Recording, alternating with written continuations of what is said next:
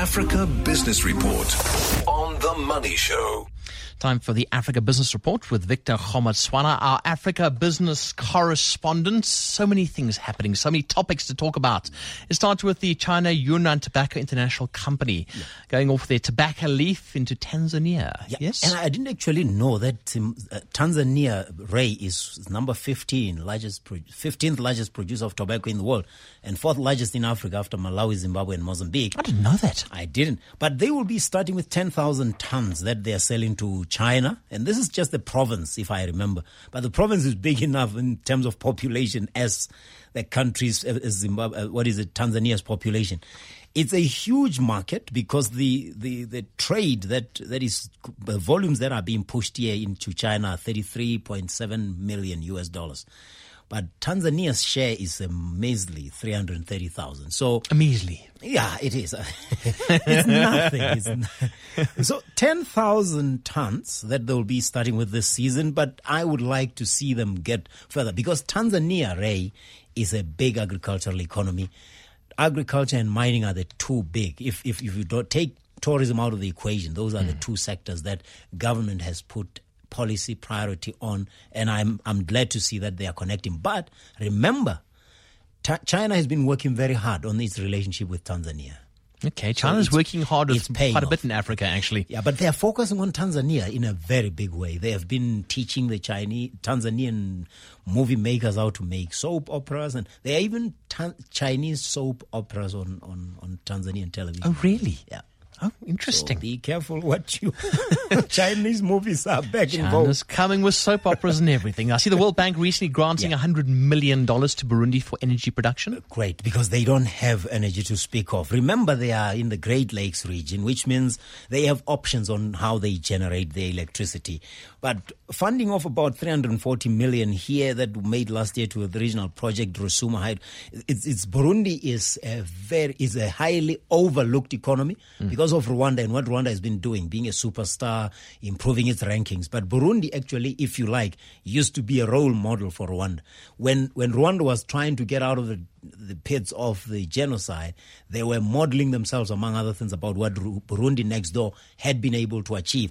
But to see $100 million going into a power project and infrastructure in Burundi is very encouraging because then you're going to have infrastructure. I mean, what is it? East Africa that will be able to generate enough electricity. Remember, from the coast, and from the north, you have Ethiopia that's becoming an exporter plans to be the regional okay. superpower. So 403 megawatts that they hope to be producing in, in Burundi by 2019. It's not much, but it's a small economy. But I'm just glad to see that they are prioritizing and putting money in the right projects. It's a nice start. Yeah, it really it is. is. It is. I love this, this headline of yours. The Lagos state government has said yeah. it will grant takeoff loans to all the graduating students of the technical colleges yeah. in the state to enable them to build their business empires. What a great idea. That's the reason is one of my top 10 stories stories of the week, Ray, because remember we've just been asking how Nigeria managed to overtake South Africa as the largest economy. Yes. And one of the th- things is this is the governor of Lagos, the state, not the not the mayor, is the governor, Babatunde Fashola,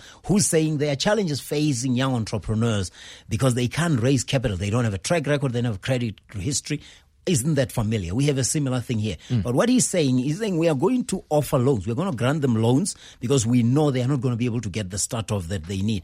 And I can tell you, even on Twitter, I connect to a lot of Nigerian young entrepreneurs who are in business that could have been working in corporate world, earning huge salaries. It's, it's exactly what makes Nigeria different. That you have governors who are out there to promote entrepreneurship, including putting money into making these entrepreneurs successful. You've got so much to learn from Nigeria. I love so the much. way you say said that. So much. And then the uh, last story South African businesses have been called on to take advantage yeah. of opportunities in Angola. Yeah, because Angola has committed, what, $113 billion for transport and infrastructure. If you've been to Angola, you will know they are mm. building in a big way from all directions. The next 20 years, that they that's what they will be developing 3.97 billion into agricultural development. Now, South Africa knows agriculture.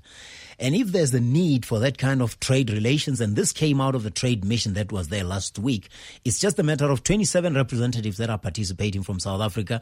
Very good initiative by the DTI here. I like to see these trade missions. My challenge always, my complaint is, do we have follow-up action? But at least the DTI is organizing the trade mission, trade missions to growth economies like Angola. I'm very impressed. That's what I, I would like to see South Africans investing in other African countries. And they've got oil there too. Don't Oh, forget the oil. diamonds.